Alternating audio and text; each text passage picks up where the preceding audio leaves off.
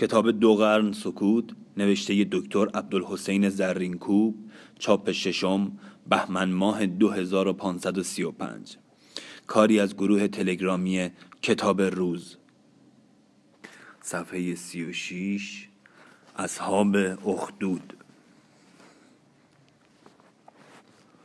در این باب چنین آوردند که ذونواس پادشاه هاماوران از رشک و خشم که بر زنگیان داشت آیین جهودان پذیرفت.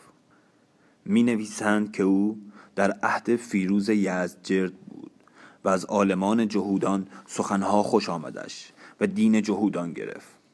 پس جهودان وی را بران داشتند که به مجران رود و آنجا ترسایان بودند و ذونواس مغاکی بکند و آتش در آن برافروخت بسیار، و هر که ترسایی برنگشت و جهودی نپذیرفت در آن مغاک افکندش.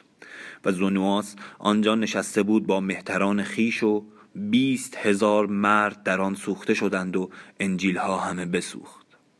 پس مردی از ترسا آن انجیلی نیم سوخته برگرفت و سوی قیصر رفت و بگفت که ذونواس چه کرد. و قیصر گفتا که از ملک من تا یمن دور است، لیکن از یمن تا حبشه نزدیک است.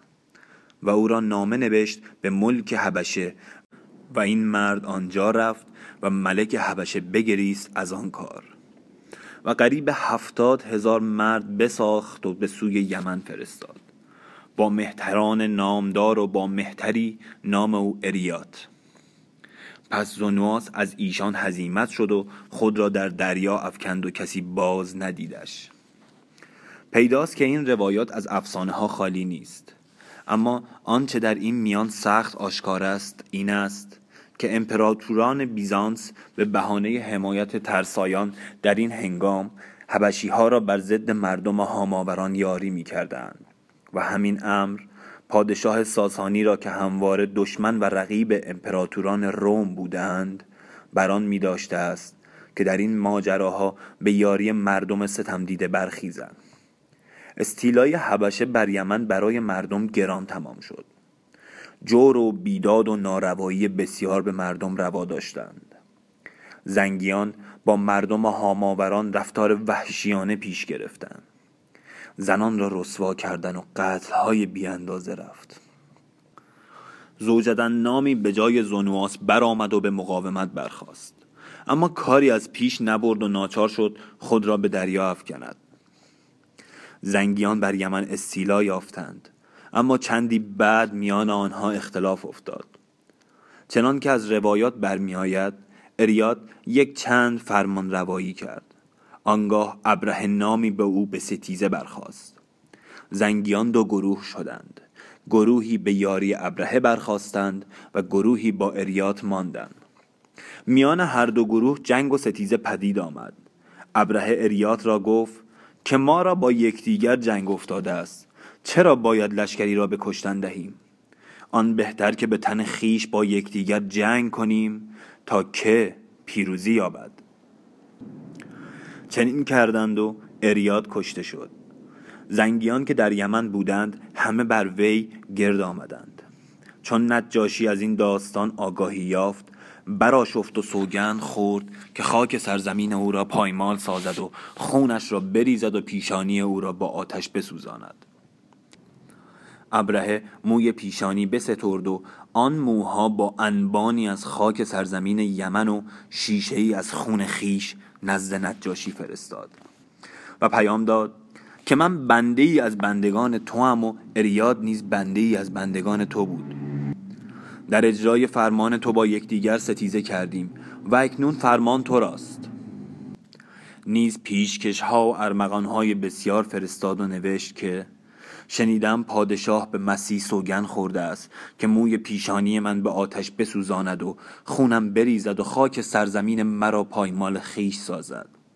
و اکنون من موی پیشانی خیش فرستادم تا ملک آن را بسوزاند و خون خیش در شیشه پیشکش کردم تا آن را به خاک ریزد و انبانی از خاک این سرزمین تقدیم داشتم تا آن را پایمال فرمایند و سوگند از خیش افکنده باشد و خشم و ناخشنودی از من فرو گذارد و هم بر تختگاه خیش بماند. چون نجاشی این نامه بخواند رأی او را بپسندید و از او خوشنود گشت. اصحاب فیل.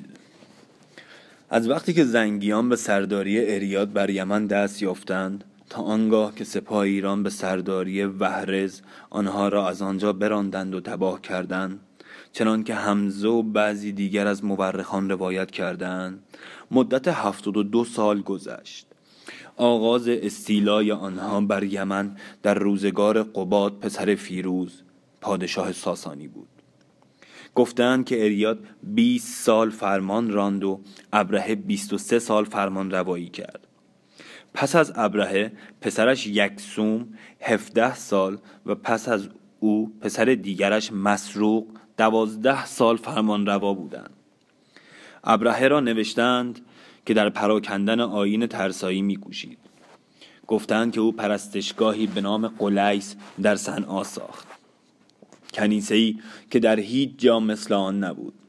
پس در صدد برآمد که عرب را از حج کعبه باز دارد و قبله آنان را به سوی قلعیس برگرداند و در این باب به نجاشی نامه کرد و دستوری خواست. عربان که قصد او را بدانستند برآشفتند و یکی از آنها به صنعا رفت و قلعیس را بیالود. چون ابرهه آگاهی یافت به خشم رفت و آهنگ ویران کردن کعبه نبود و با فیل و سپاه راه مکه در پیش گرفت. داستان اصحاب فیل به اشارت در قرآن آمده است و این سال را در تاریخ عرب عام الفیل نهادند. گفتند و در این گفته جای سخن هست که پیغمبر اسلام در این سال به جهان آمد. اما ابرهه از این لشکرکشی سودی نبرد و گویند که در مکه مرد یا در راه بازگشت به یمن تباه شد.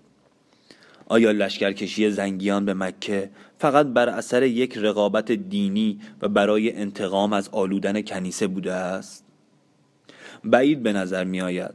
در هر حال شاید بتوان گفت که دست یافتن زنگیان بر یمن راه بازرگانی هند به مدیترانه را که از حجاز می‌گذشته است فرو بسته است و اعراب حجاز که از این رهگذر زیان بسیار می‌دیدند با زنگیان به ستیز برخاستند و در امور آنها کارفزایی و خرابکاری‌ها کردند.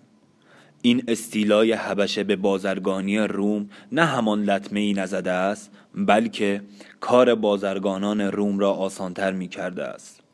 اما برای بازرگانان ایرانی نیز مثل عربان زیان داشته است و مداخله ملوک هیره و پادشاهان ایران نیز در این کار بیش از هر چیز از نظر بازرگانی و اقتصادی بوده است.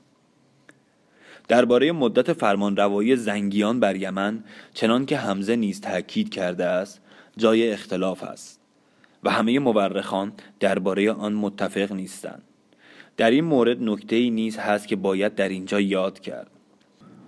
ولادت پیغمبر را که مقارن عام الفیل بوده است در حدود 570 میلادی شمار کردند. لشکرکشی ایرانیان را نیز به یمن در سالهای 570 تا 576 دانستند. اگر آن سردار حبش که فیل و لشکر به مکه برده است ابرهه باشد، برای 29 سال فرمانروایی یکسوم و مسروق دیگر فرصتی باقی نمی‌ماند. بنابراین باید گفت آن که به قصد ویران کردن کعبه از یمن سپاه به حجاز برده است باید مسروق باشد و یا آن که پسران ابرهه نیز به نام پدر در ضمن قصص عربی یاد شدند. اگر نتوان این پندار را پذیرفت باید در درستی روایتی که حمزه ابن اسیر و دیگران درباره مدت فرمانروایی زنگیان در یمن آوردند و نیز درباره تعداد و توالی فرمانروایان آنها تردید کرد.